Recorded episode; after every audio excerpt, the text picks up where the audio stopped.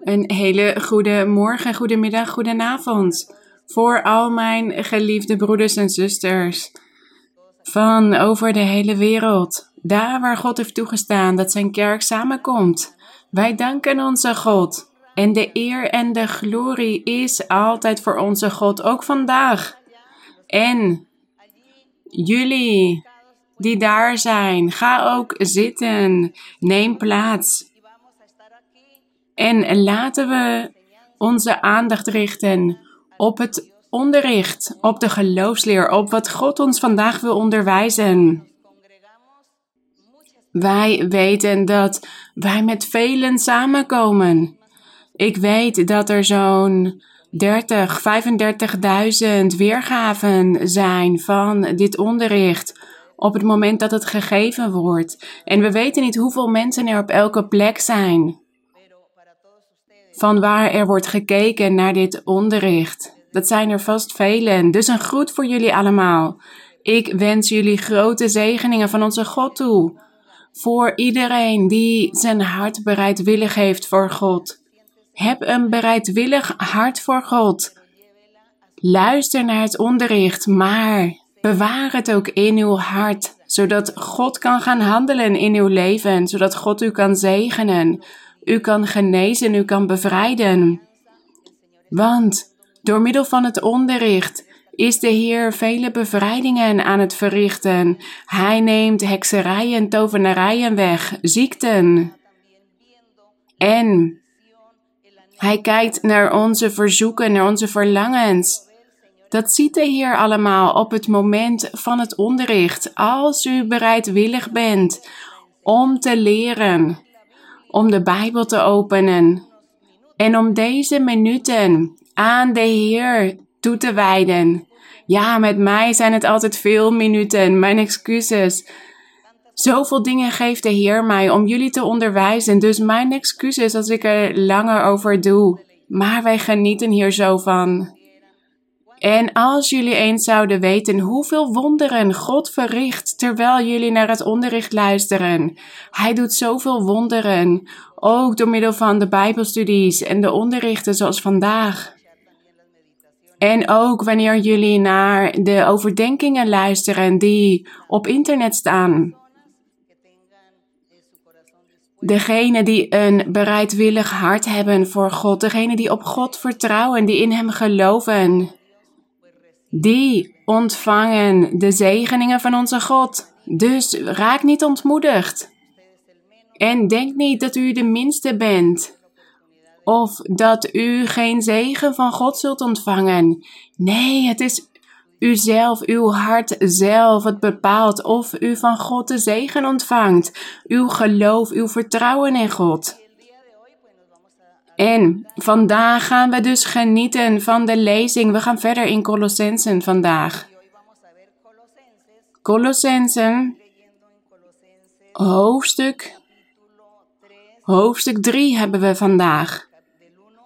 We gaan vers 1 tot en met 25 lezen, het hele hoofdstuk. En aan het einde van dit hoofdstuk, de laatste versen. Dit gaat over sociale verplichtingen in het leven. En er zijn mensen die hier niet van houden, die dit niet begrijpen. Maar goed, daar gaan we het vandaag ook over hebben. En we gaan het woord van de Heer gedetailleerd bestuderen, zodat wij die geestelijke kennis hebben, zodat we groeien in ons geestelijk leven en zodat wij een heilig, oprecht leven kunnen leiden voor God, volmaakt, zoals God dit van ons wil. Kolossenzen hoofdstuk 3 vers 1. Hier, dit is een vervolg van hoofdstuk 2. De apostel Paulus had het in hoofdstuk 2 over het werk van de Heer Jezus Christus. Over de goddelijkheid van Christus. Als God, daar hebben we het al vaak over gehad. Dat de Heer Jezus Christus, het menselijk deel dat God van Hemzelf had gemaakt. Want Hij was zelf vlees geworden, een lichaam om onder de mensen te wonen. En dit is moeilijk voor velen om dit te geloven, om dit aan te nemen. vooral voor de gestudeerden is dit zo moeilijk om te begrijpen, omdat er geen theorie voor is. Maar voor ons gaat het niet om theorieën, het gaat om ons geloof, om ons vertrouwen op God. En we weten dat God almachtig is en dat er voor Hem niets onmogelijk is. Dus wij geloven hierin. Wij geloven erin dat de Heer Jezus Christus God is. En dat God vlees was geworden. En dat de naam Jezus uit Nazareth had gegeven. Zo heeft Hij gewerkt voor een tijd op de aarde. En Hij werkt als Vader, Zoon en Heilige Geest. Dit is een groot geheimenis.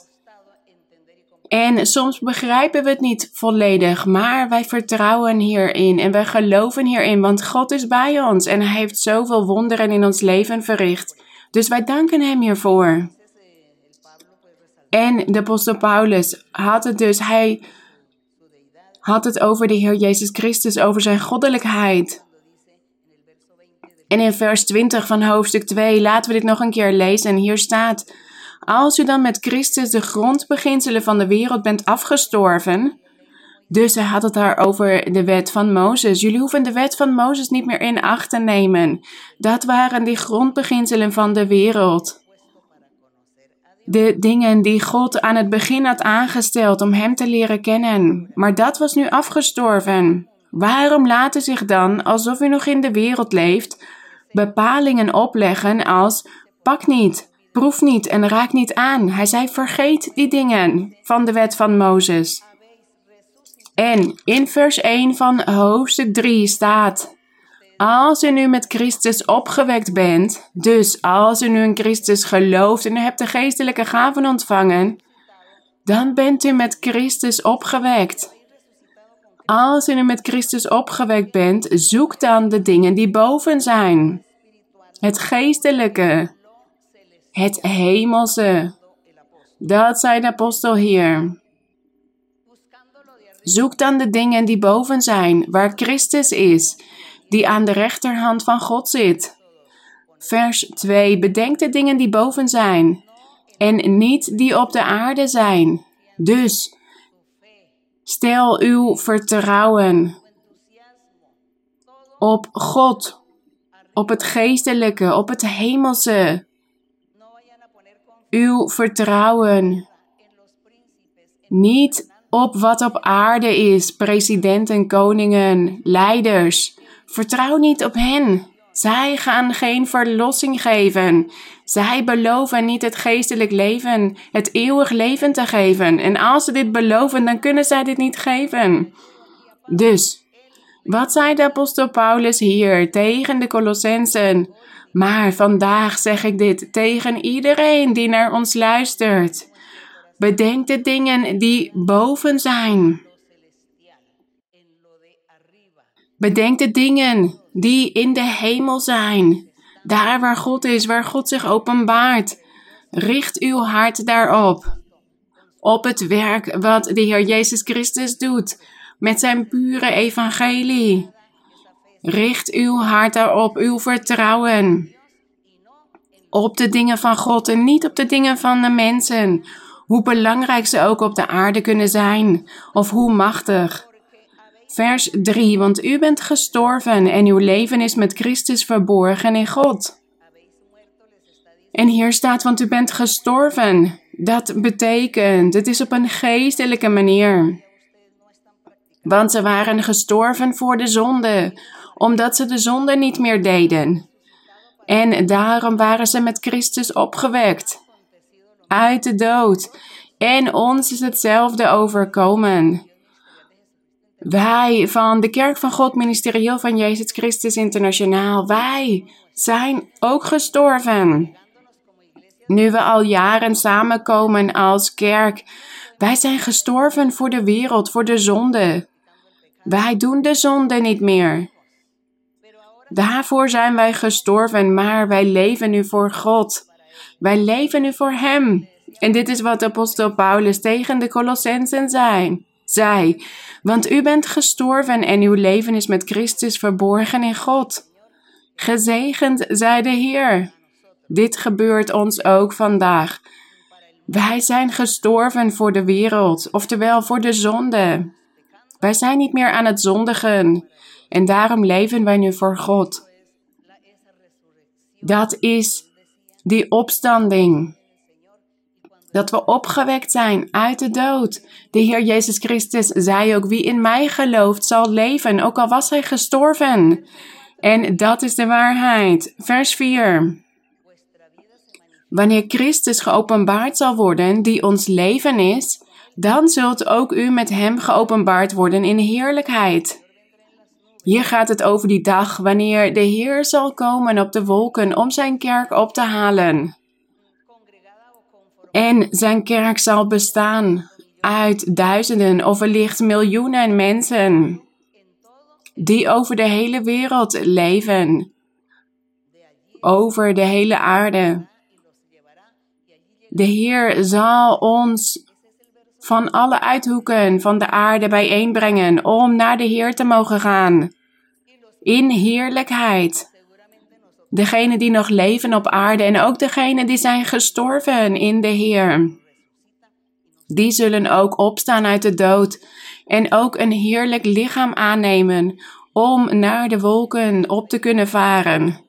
Dat is waar het hier over gaat in vers 4. Laten we het nog een keer lezen. Wanneer Christus geopenbaard zal worden, die ons leven is, dus wanneer hij op de wolken zal komen, dan zult ook u met hem geopenbaard worden in heerlijkheid. Ja, want dan zullen wij met hem mee mogen gaan. In de wolken. Of we nu zijn overleden of nog leven. We zullen allemaal met hem opvaren. Vers 5. Dood dan uw leden die op de aarde zijn. En hij had het hier over de zonde. Dood dan uw leden die op de aarde zijn. En hij begint hier een aantal zonden op te noemen. We weten dat er heel veel zonden zijn, maar hij noemt er hier een paar op. Hij zegt, dood dan uw leden die op de aarde zijn, ontucht, onreinheid. En als hij zegt onreinheid, dat betekent heel veel dingen. Dit zijn niet alleen handelingen, maar ook woorden. Dit omvat vele dingen, die onreinheid. Hartstocht staat hier. Wanordelijke hartstochten. Slechte gewoonten, ondeugden. Overdreven dingen, dingen die we op een overdreven manier doen. Op een extreme manier. En soms nemen mensen zelfs hun leven af vanwege die hartstochten. Als we bijvoorbeeld kijken naar sport. Sport, dit is iets eenvoudigs en eigenlijk iets onschuldigs. Maar als iemand hartstochtelijk is wat betreft sport en als hij dit op een heel overdreven manier ziet, dan wordt dit gevaarlijk. Die persoon kan zelfs het leven van iemand anders afnemen of dat iemand anders zijn leven afneemt. Omdat ze op zo'n overdreven manier daarmee omgaan. Hoeveel ruzies, hoeveel gevechten, hoeveel dingen gebeuren er wel niet vanwege een sport. En sporten is niet, het is geen zonde. Maar er zijn mensen die hier niet mee om kunnen gaan op een gematigde manier. Die zien dit niet als gewoon een moment van vermaak. Of van uitrusten van het werk. Dat we zeggen, ja, ik heb vandaag veel gewerkt. Ik wil rusten van mijn werk. Ik wil lekker gaan sporten. Ja, en dat is genoeg. Mooi. Maar die persoon heeft dat sporten niet op zo'n extreme manier in zijn hart. Want dat loopt niet goed af. Hoeveel mensen overlijden er wel niet vanwege bepaalde sporten, omdat er wordt gevochten, omdat de ene heeft verloren en de ander heeft gewonnen. En dan komt er haat en ruzie en strijd. Dat zijn ook die hartstochten. En het gaat niet alleen om sport, die hartstochten. Het kan ook om vele andere dingen gaan. Maar het is altijd op een overdreven manier. op een extreme manier, in plaats van dat we gematigd zijn in alles. Dan laat die persoon zich leiden op een extreme manier. Maar God onderwijst ons dat wij kunnen genieten van veel dingen op de aarde. Veel materiële dingen. We kunnen reizen, we kunnen eten, drinken, leven. En als ik zeg drinken, dan heb ik het niet over dronkenschappen. Wat kunnen we drinken? Ja, water, sap, wijn. Of wellicht ook een alcoholische drank, maar niet dronken worden. Geen dronkenschappen, dat is iets anders. Maar we kunnen dus ook eten en slapen. Ja, we kunnen ook gewoon slapen. Maar er zijn mensen die dit overdrijven en die hierdoor ziek van worden. En die slapen alleen nog maar, dag en nacht. En die persoon krijgt dan die kwade geesten in zich en doet niets meer. En dit schaadt hem en de mensen om hem heen. Dus zien jullie wel, hartstochten, dit kunnen vele verschillende hartstochten zijn. Maar dat zijn dus die overdreven manier van de dingen doen. God onderwijst ons altijd om gematigd te zijn en ons hart niet te richten op dat soort dingen. Ja, we kunnen de dingen doen, dat is goed, maar als we het niet doen is het ook goed. Als we eten is dit goed, als we niet hebben gegeten is het ook goed. Als we reizen is dit goed, maar kunnen we niet reizen dan maakt het niet uit. Kunnen we naar het strand dan is dit mooi, maar kunnen we niet dan is het ook goed. Dus laten wij ons geestelijk leven hierdoor niet schaden, omdat we iets wel of niet kunnen doen. Dat we hartstochten hebben voor bepaalde wereldse dingen. Goed, wat staat hier nog meer? Kwade begeerten. En vandaag hebben we het gehad over die hartstochten. Daar heb ik me op gericht, dus we gaan het niet hebben over kwade begeerten.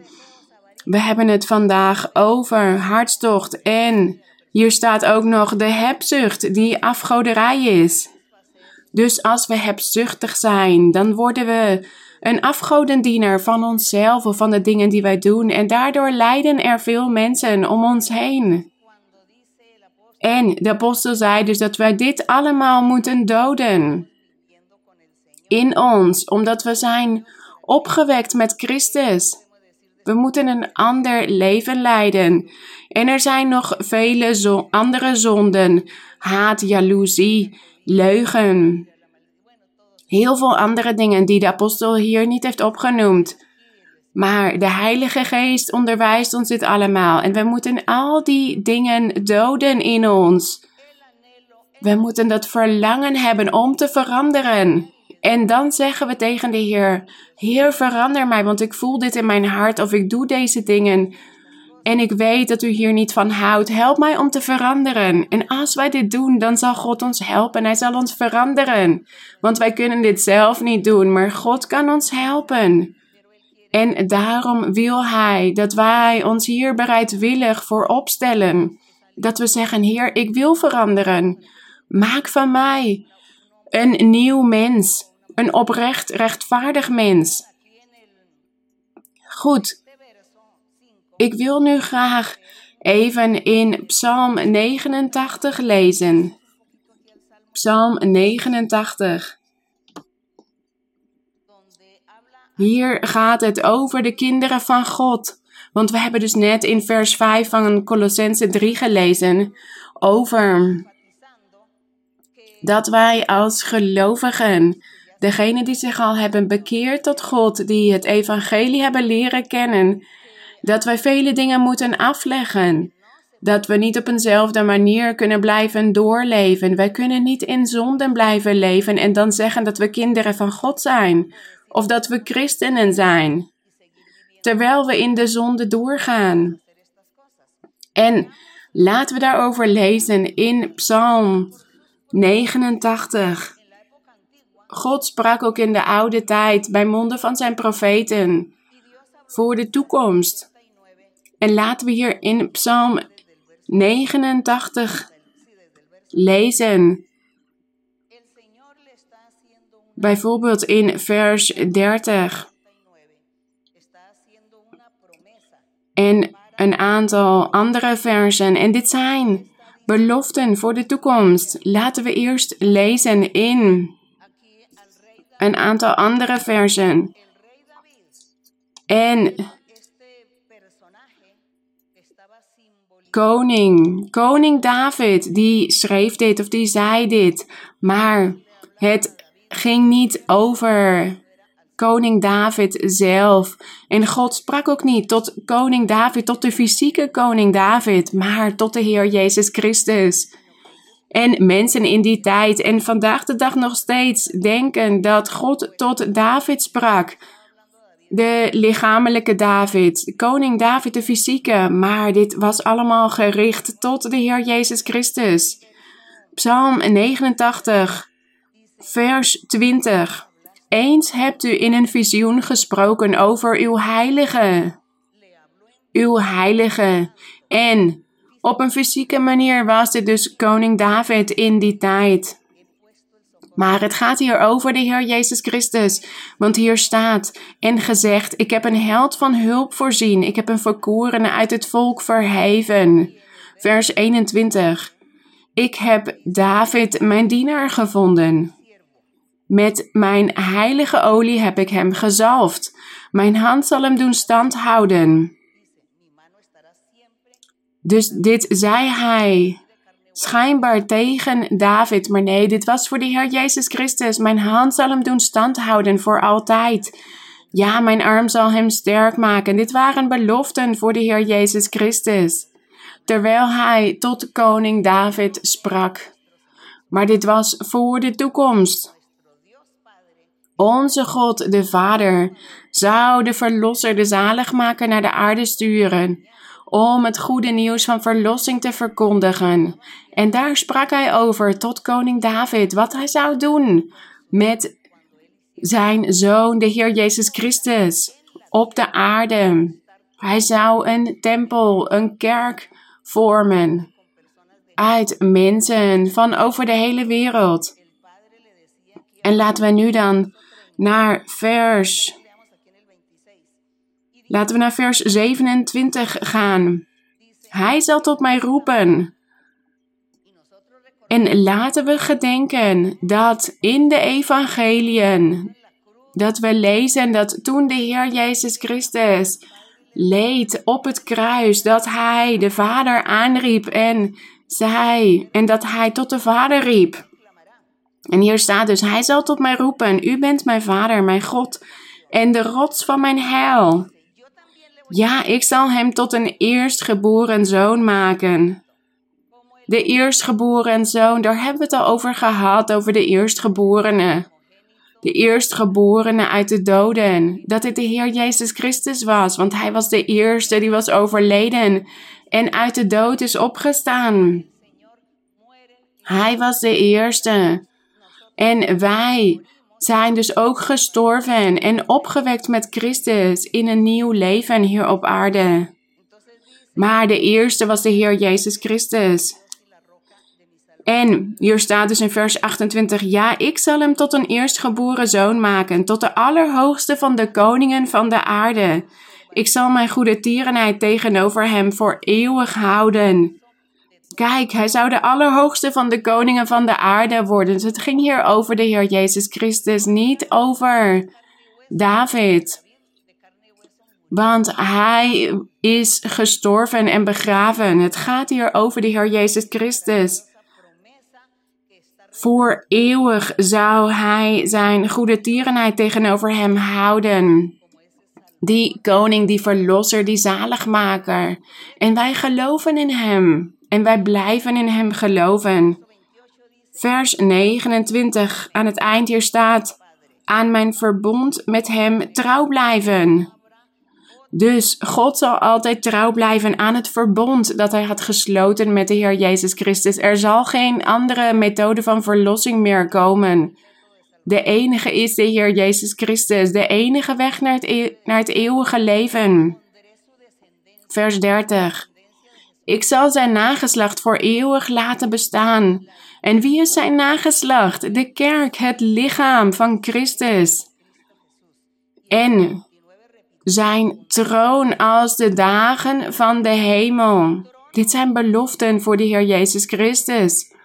Vers 31. Luister goed, broeders. Wees aandachtig, ook jullie die nieuw zijn of wellicht voor de eerste keer bij ons zijn.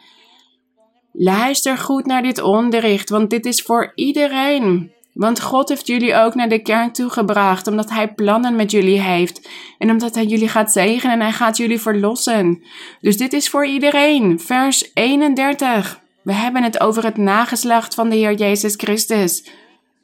Dat voor eeuwig zou bestaan, staat hier. De glorie zij aan God. Hij heeft ons het eeuwige leven beloofd. Maar wat staat hier in vers 31? Als zijn kinderen mijn wet verlaten...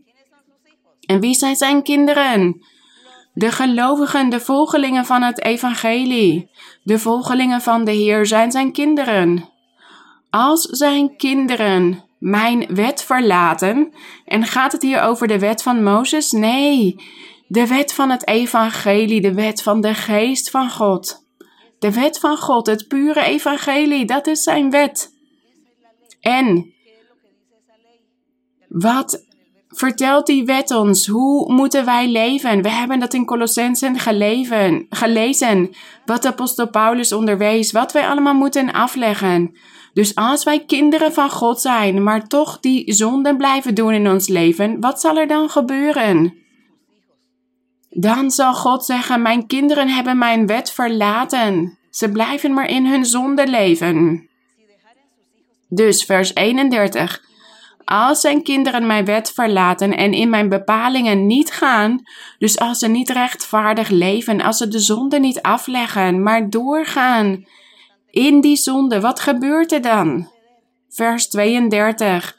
Als zij mijn verordeningen ontheiligen, dit is hetzelfde, dezelfde wet, en mijn geboden niet in acht nemen, dat is ook hetzelfde. Wat zal er dan gebeuren?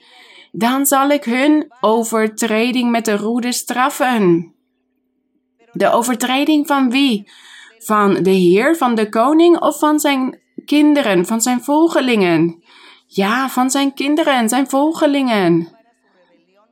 Dan zal ik hun overtreding met de roede straffen en hun ongerechtigheid met slagen. Dus God straft. God straft ons.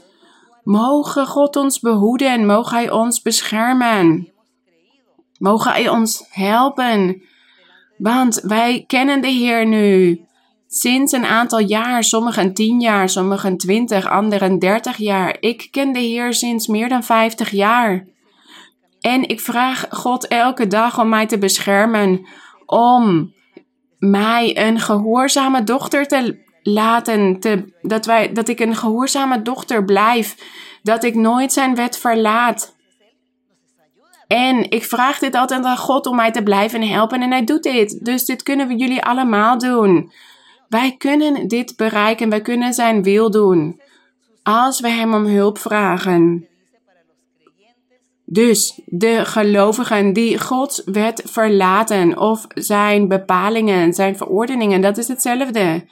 Dan zal Hij ons straffen met de roede of met zweepslagen. Ja, het is niet een fysieke zweepslag of een fysieke roede die wij voelen op onze rug. Nee, Hij zal dit ons op een andere manier laten voelen.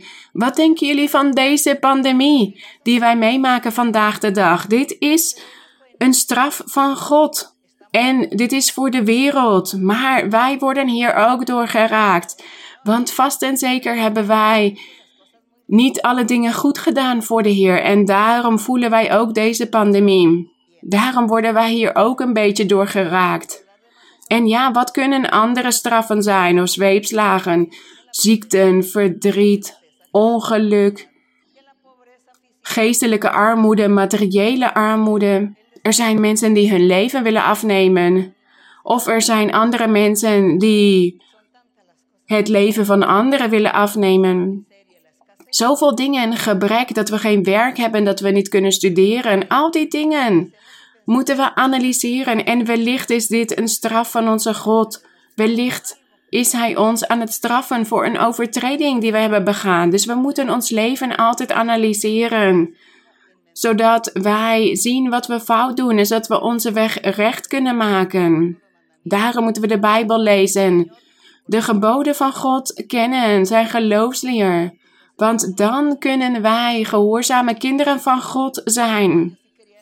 Dus ik wilde deze versen met jullie lezen, zodat we weten dat God ons kan straffen als wij de dingen verkeerd doen. Maar vers 34, maar mijn goedertierenheid zal ik bij Hem, bij Christus, bij de Koning, bij die Verlosser, niet wegnemen. En in mijn trouw zal ik niet falen.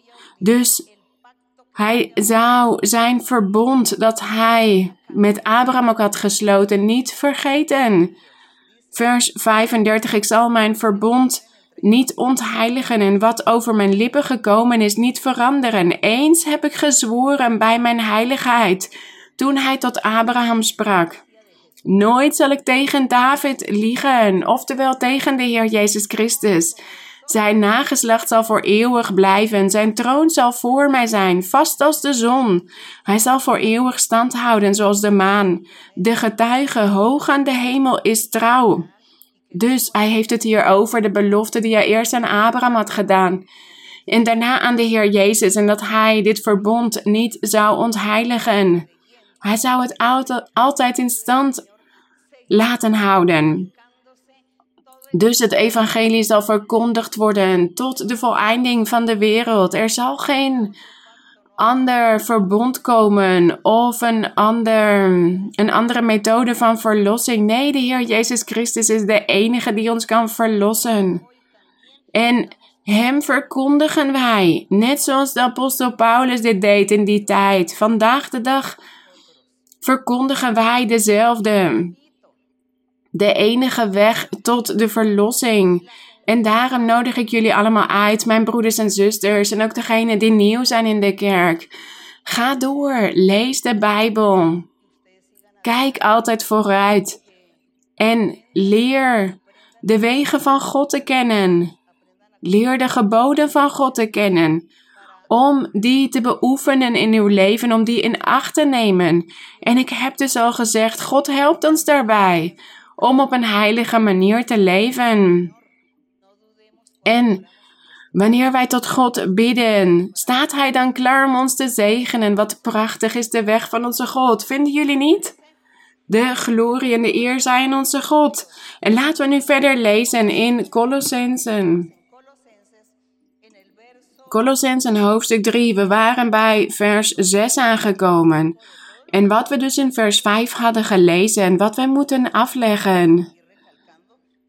Dat wij die leden die op de aarde zijn moeten doden, was dat wij niet meer de zonde moesten doen. Vers 6. Want door deze dingen komt de toorn van God over de ongehoorzamen. Al die dingen, de toorn van God komt over ons als wij ongehoorzaam zijn, als wij door blijven gaan in de zonde. Vers 7. In deze dingen hebt ook u voorheen gewandeld, toen u in die dingen leefde. Hij had het hier over de Kolossenzen, dat zij ook in die zonden leefden. Voordat ze God leerden kennen, waren zij afgodendienaars en leefden in afgoderij, maar God had hen veranderd, Christus. En daarom moesten ze doorgaan en niet in de zonde terugvallen. Vers 8, maar nu legt ook u dit alles af, namelijk toorn, woede, slechtheid, laster en schandelijke taal uit uw mond. Kijk, die schandelijke taal uit de mond. Ja, we zien dit overal. In vele mensen die God niet kennen. En ook de communicatiemiddelen. Op internet. Al die dingen die multimedia worden genoemd, wat vandaag de dag bestaat. Daarin vinden wij al die schandelijke taal. Zoveel lelijke woorden, beledigende woorden. En hoeveel liederen bestaan er wel niet de dag van vandaag. Zangers en zangeressen zingen over allemaal dingen. Dit is schandelijk. Het is niet gepast voor ons. Het verontreinigt onze ziel, onze geest, waar velen over zingen en waar ze over praten en wat we op het internet vinden. En wij horen veel van die dingen in de wereld. Maar wij doen net alsof wij doof zijn als wij die dingen horen. En wij laten ons niet verontreinigen. Wij nemen die woorden niet naar ons hart, naar onze gedachten. Wij moeten deze dingen verwerpen en doen alsof we niets hebben gehoord, zodat het ons niet schaadt in ons geestelijk leven. En dat wij ook niet op zo'nzelfde manier gaan spreken zoals anderen dit doen. Daar moeten wij ons voor behoeden. En dat noemen we niet fanatisme, dat we dan fanatiekelingen worden, overdreven. En dat we in een woestijn moeten gaan wonen of op een berg waar niemand anders is, zodat wij niet verontreinigd worden door wat anderen zeggen. Nee, dat zeg ik niet. Wij leven in de wereld en wij horen die dingen om ons heen, maar wij nemen dit niet naar ons hart. Wij laten ons hier niet door verontreinigen, zodat we onze God niet mishagen. Dus, behoed uzelf hiervoor, want ik heb vele gelovigen gehoord, mensen die lang in de kerk waren, 10, 20 jaar in de kerk, en die woorden die zij gebruiken als ze spreken, met scheldwoorden en beledigende woorden. En ze spreken op een verschrikkelijke manier tot andere mensen. En dit verbaast mij zo. Als ik dit zie, dan denk ik, nee, deze persoon heeft geen ontzag voor God. Die wil God niet behagen. Die heeft de dingen van God niet begrepen. Dus wij moeten opletten voor die woorden. Ons behoeden. Welk vers waren wij? Vers 9. En ik vergeet jullie helemaal te zeggen dat ik hier ben vergezeld met vele broeders en zusters van de Colina, Bogotá, Colombia. Ongeveer 1200, 1400 broeders en zusters. Ja, met z'n weinigen, maar we zijn hier gelukkig samengekomen. Vers 9. Lieg niet tegen elkaar. Dus vers 8 ging het over schandelijke taal en vers 9, lieg niet tegen elkaar. Luister goed, de leugen heerst in vele mensen. Ik weet dat. Er worden vele leugens gebruikt en daarmee vernietigen wij de vrede, de rust van anderen. Leugens doen zoveel kwaad. Ja, er zijn mensen die zeggen, oh, het is een leugen om bestwil die ik vertelde. Maar laten we ons behoeden, laten we ons niet vergissen en dat we toch een leugen gebruiken die vernietigt. Goed, lieg niet tegen elkaar. Aangezien u de oude mens met zijn daden uitgetrokken hebt. Dus die persoonlijkheid vol zonden die wij waren voordat we God leerden kennen, die hebben wij al uitgetrokken. Vers 10. En u met een nieuwe mens bekleed hebt, die vernieuwd wordt tot kennis overeenkomstig het beeld van hem die hem geschapen heeft, het beeld van God. Dus hier staat dat de kinderen van de Heer, de gelovigen van de Heer, dat wij vernieuwd moeten worden, geleidelijk aan. Overeenkomstig het beeld van Christus, totdat wij die volledige kennis van de geloofsleer in ons hebben, zodat wij weten hoe wij ons moeten gedragen in ons geestelijk leven. Gezegend zij onze Heer. Wat een prachtige belofte van onze Heer. En in vers 11. Dus in vers 10 staat dat God dat wonder in ons doet. Hij bekleedt ons met een nieuwe mens. Als wij ons hart daarvoor bereidwillig stellen, dan zullen wij overeenkomstig het beeld van Christus zijn. Ooit op een bepaalde dag, dan zullen wij zijn gedachten hebben, zijn mentaliteit, zijn gezindheid. En vers 11, als God dus dat wonder in ons heeft verricht, dat wij met een nieuwe mens bekleed zijn. Vers 11, daarbij is niet Griek en Jood van belang. Dan maakt het niet meer uit waar we vandaan komen. Ja, in die tijd had apostel Paulus het over degenen die daar in Europa woonden.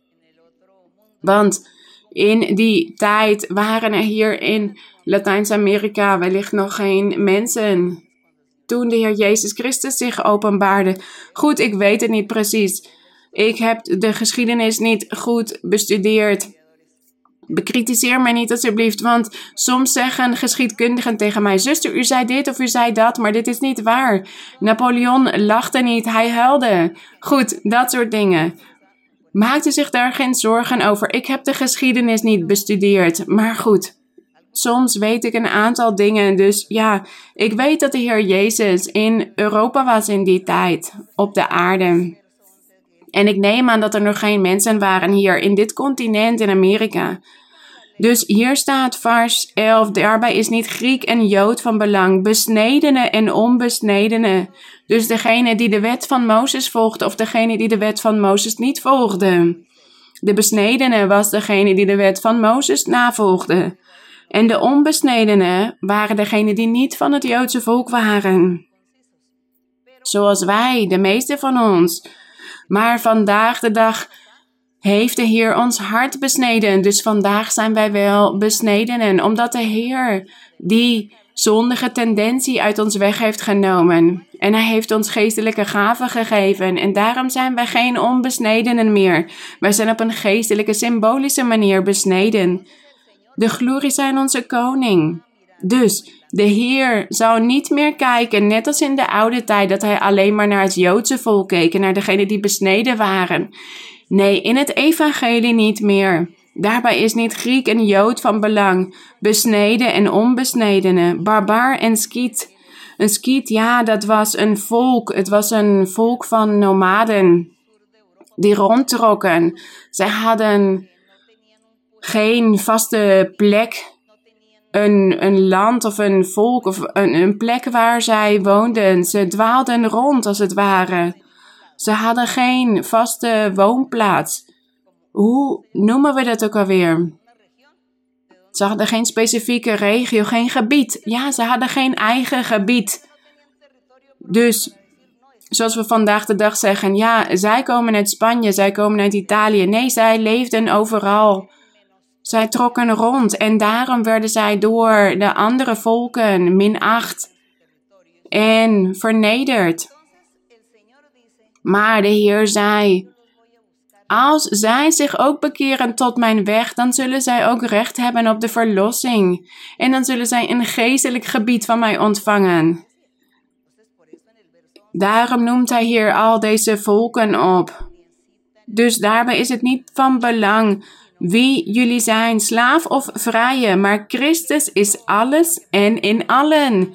Ja, voor iedereen is er dit recht op verlossing. De glorie zijn onze God.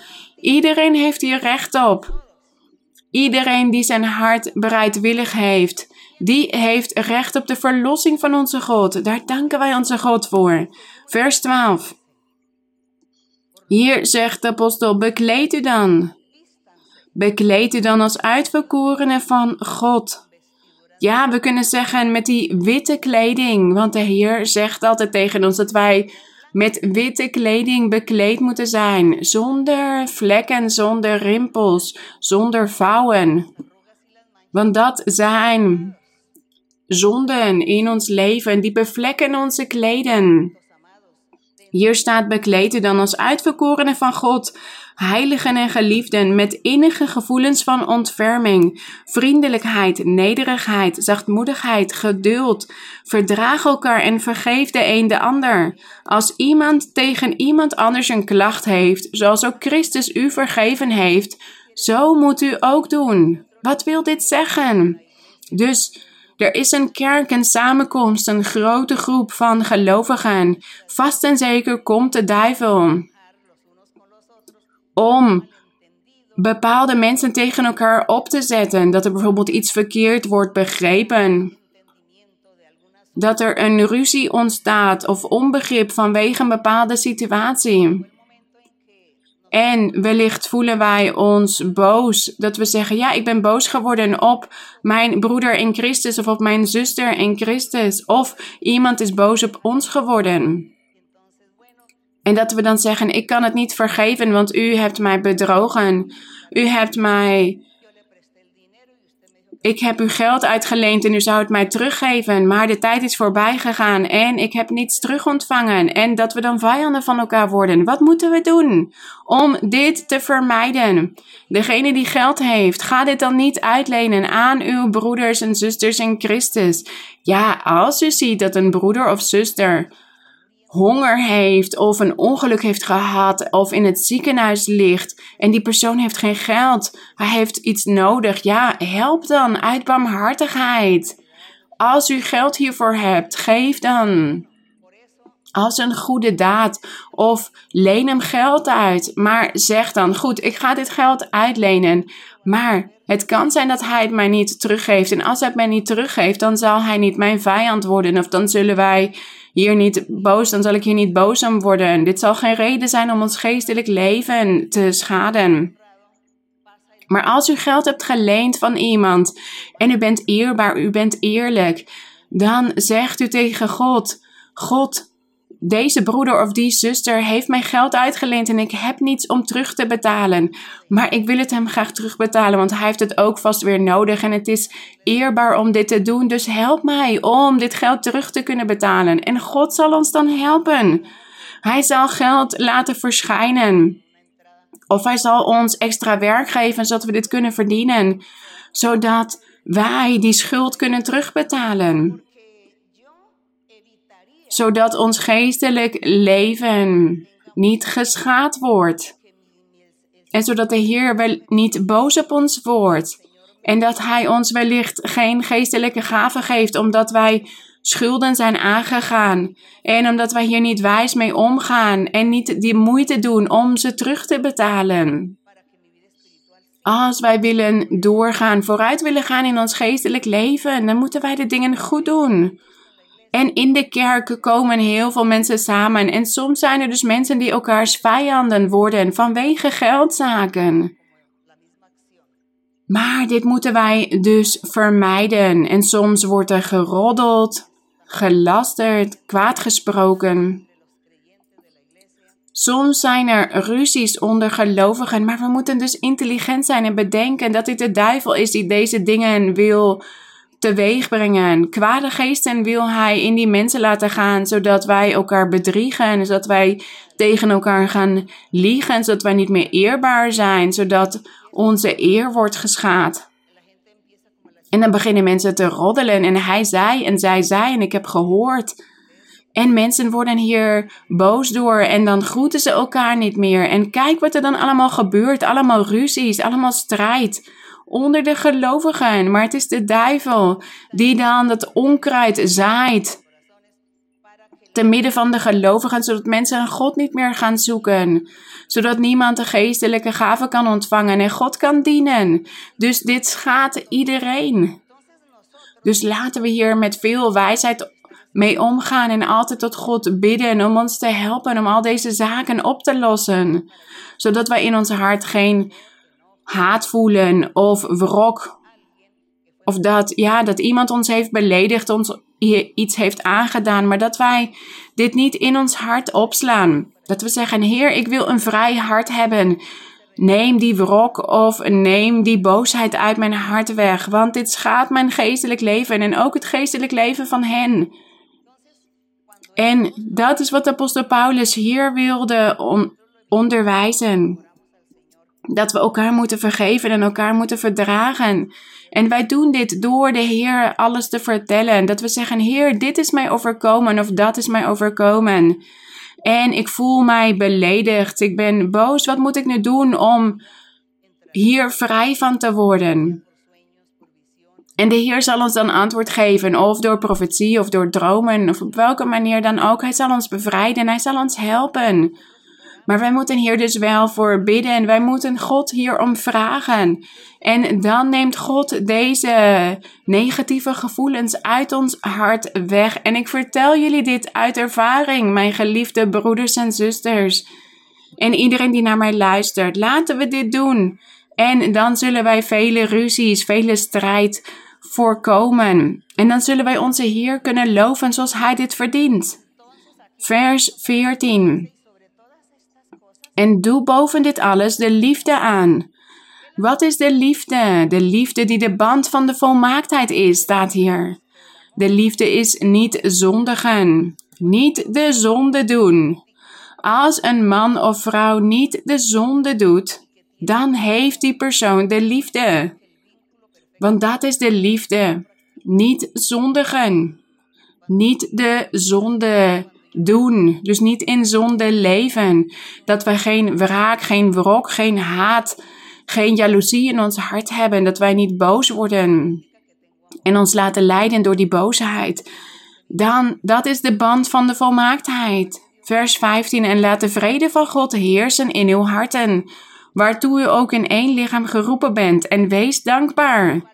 Laat het woord van Christus in rijke mate in u wonen, in alle wijsheid. Onderwijs elkaar en wijs elkaar terecht.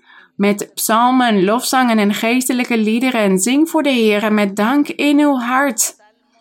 En alles wat u doet, met woorden of met daden, doe dat alles in de naam van de Heere Jezus, terwijl u God en de Vader dankt door Hem, door Jezus Christus. En hier staat dus dat wij tot de Heer moeten zingen, psalmen, lofzangen en geestelijke liederen. De Heilige Geest zegt dit altijd tegen vele broeders en zusters. Zing, zing voor mij. De Heer houdt hiervan. En u hoeft niet te wachten totdat u hier naar het onderricht komt of naar de preekdienst op zondag.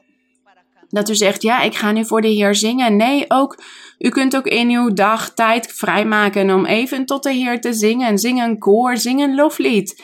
Zing voor God. Maakt u zich geen zorgen om uw stem. U doet dit met uw hart. En dat is wat God behaagt. Hij kijkt niet naar uw stem of het mooi klinkt of niet. Hij kijkt naar uw hart of u dat verlangen hebt om de Heer te behagen, om de Heer te loven. En dat is wat de apostel Paulus hier ook zei. Zing voor de Heer, want de Heer had hem dit geopenbaard, dat hij hiervan houdt. Dat we ook die tijd moeten vrijmaken om tot God te zingen. Goed, kunnen we nog verder gaan met de laatste versen? Ja, laten we dit nog aflezen. Dit is een ander onderwerp. Vanaf vers 18. En vergeet dus niet, zing voor de Heere. Zing koren, lofliederen. Degenen die zelf liederen componeren, maak een lied voor de Heer en zing dit tot Hem. Of degenen die een muziekinstrument bespelen. Neem uw instrument en speel voor de Heer. U hoeft niet te wachten totdat wij u als kerk aannemen om hier voor op het podium te komen. Om een orkest te vormen en te spelen. Nee, daar is geen tijd voor en goed, dat doen we niet. Maar neem uw tijd, waar u ook maar bent.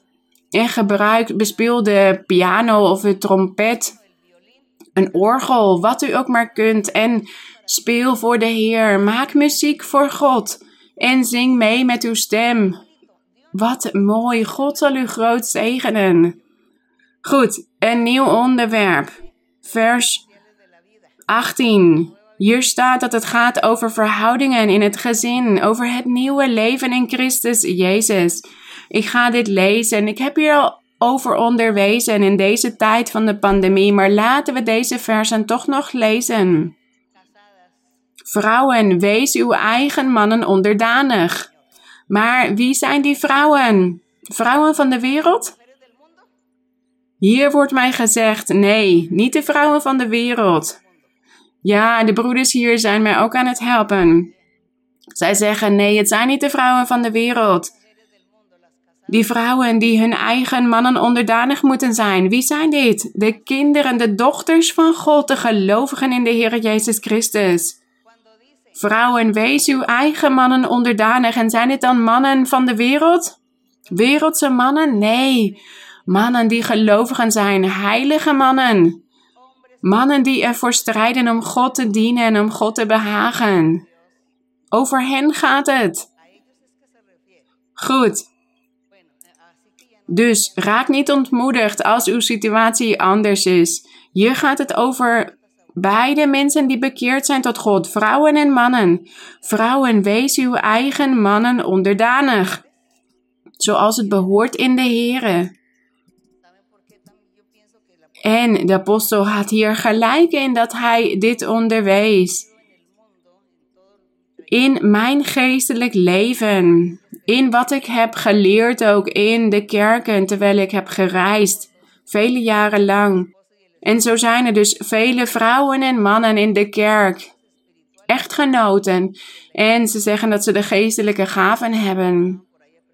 Maar als ik ze dan hoorde spreken, dan spraken zij met verschrikkelijke woorden. Platvloerse taal. Schandelijke woorden. En ze gingen met elkaar om met veel boosheid. En ze behandelden elkaar slecht. Ik heb dit vaak gezien. Dus ja, dan zegt die vrouw, hoe kan ik nou mijn eigen man onderdanig zijn als je zo leeft, als je zo bent? Als je in de kerk bent, dan ben je heilig. Dan doe je net alsof je een heilige bent. Maar thuis, hoe is jouw gedrag jegens mij? En ik wil niet naar de pastoors gaan om over jou te klagen, want ik wil jouw reputatie niet schaden. Maar ik vraag je wel om te veranderen, want op deze manier kan ik je niet onderdanig zijn. We moeten allebei veranderen. Zulke gevallen heb ik leren kennen en ook andersom. Dat het bijvoorbeeld een man is die een man van God is en wijs is en goed leeft, onberispelijk is.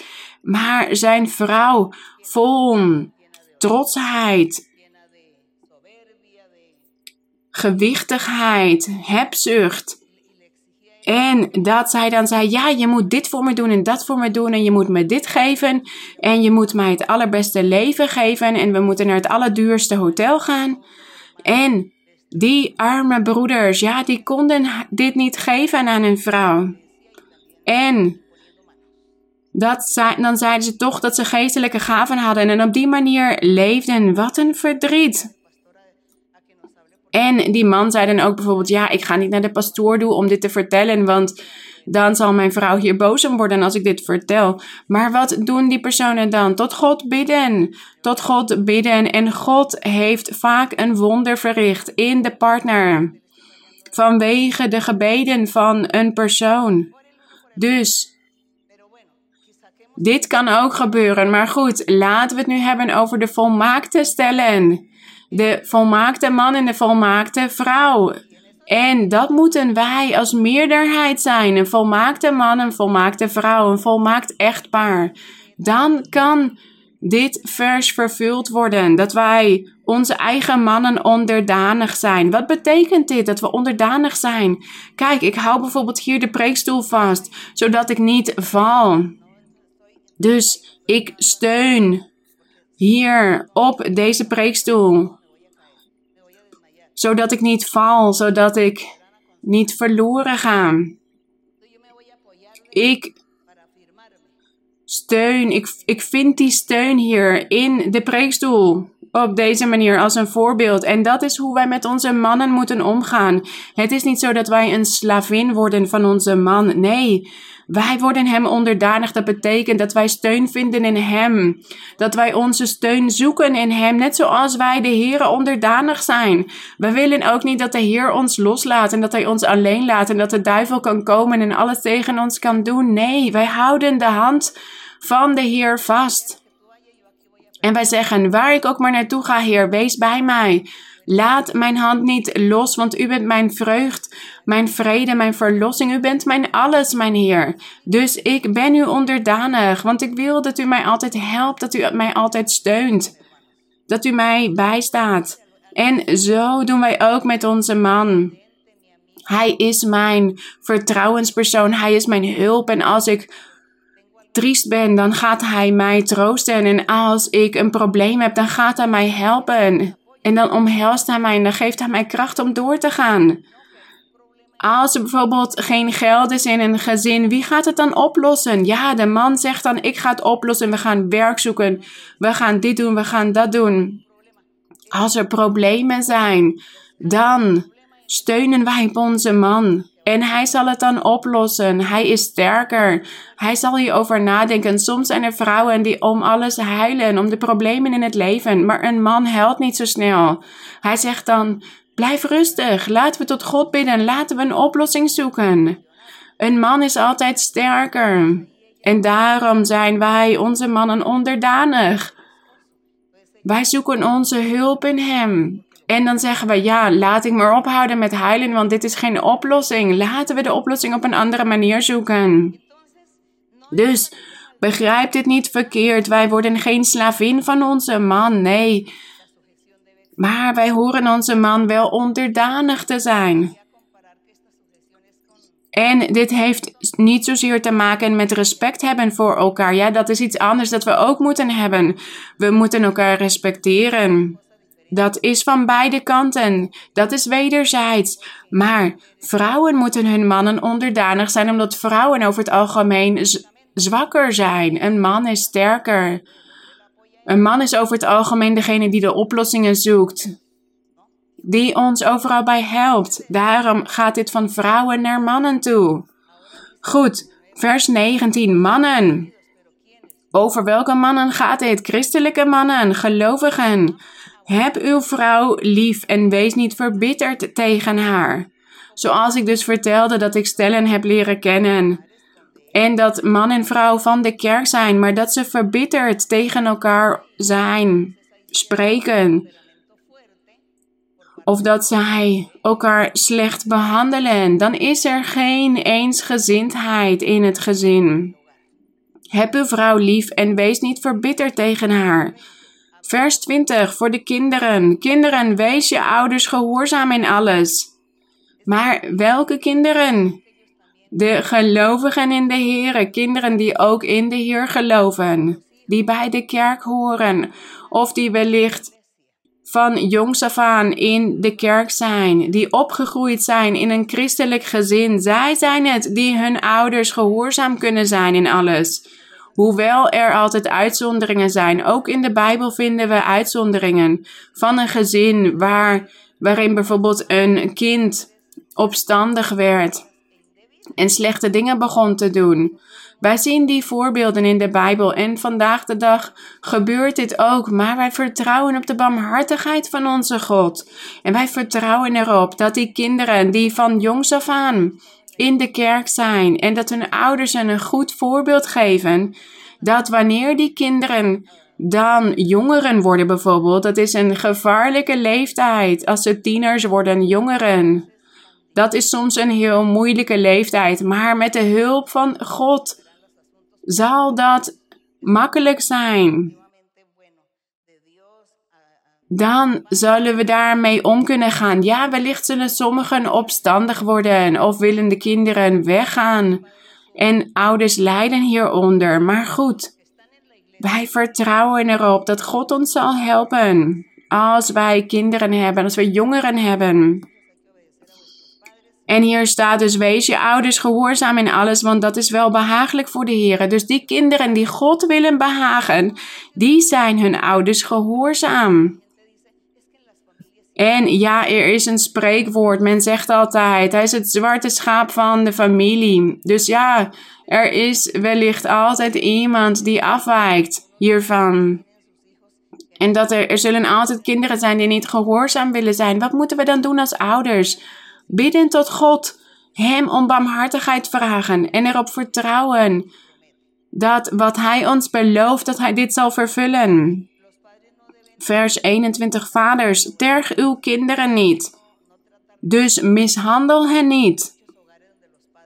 Want er zijn sommige ouders die ook erg streng zijn, maar dan ook fysiek agressief worden of agressief zijn qua woorden. Dus kinderen worden hier juist nog opstandiger door, nog bozer, nog koppiger. Daarom staat hier, vaders, terg uw kinderen niet, opdat zij niet moedeloos worden. We moeten wijs zijn in alles. Maar dit is dus voor mensen die bij de kerk horen. En degenen die nog nieuw zijn in de kerk en hun kinderen kennen God nog niet of zijn God net aan het leren kennen. Ja, voor hen is het moeilijk, het is een andere situatie. En we kunnen het niet daar nu niet over hebben, want daar hebben we niet genoeg tijd voor. Dit is een onderricht voor degenen die bij de kerk horen. Vers 22, slaven. Ja, vandaag zouden we zeggen werknemers. Vandaag kennen wij geen slaven meer in onze maatschappij. Hoe kunnen we ze noemen? Ja, arbeiders. werknemers, wellicht een dienstknecht of een assistent. Goed, er zijn veel verschillende namen voor. In die tijd waren het slaven.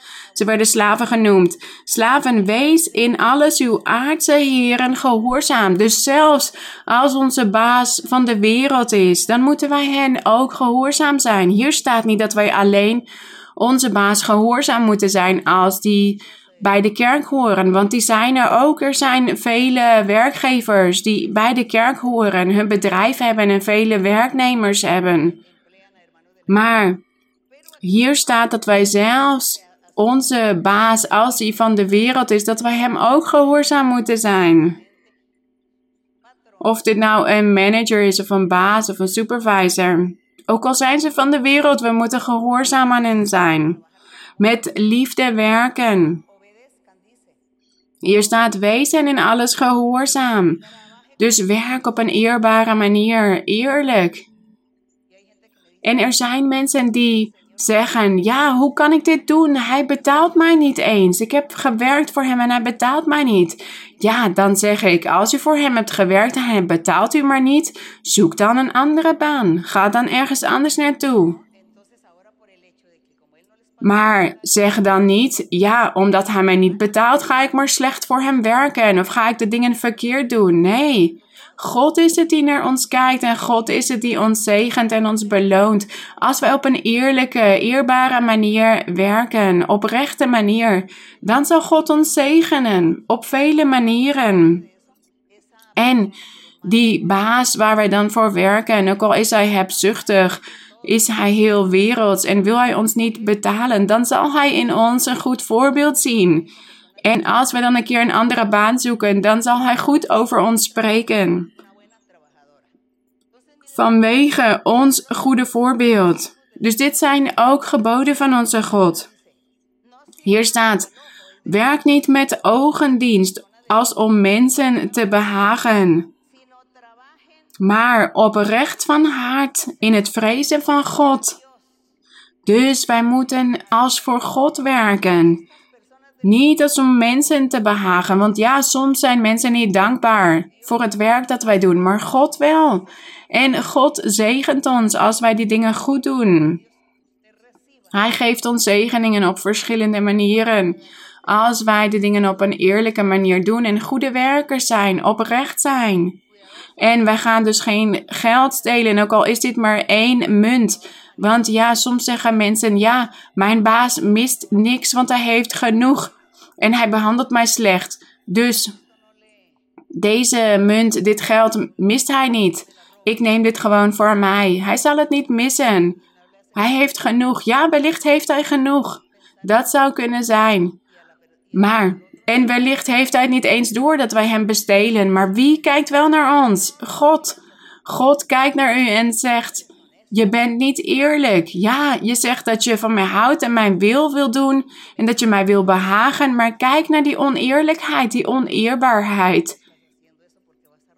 Steel niet. Vraag dan als u iets nodig hebt, maar steel niet. Goed, dit is wat God ons allemaal onderwijst.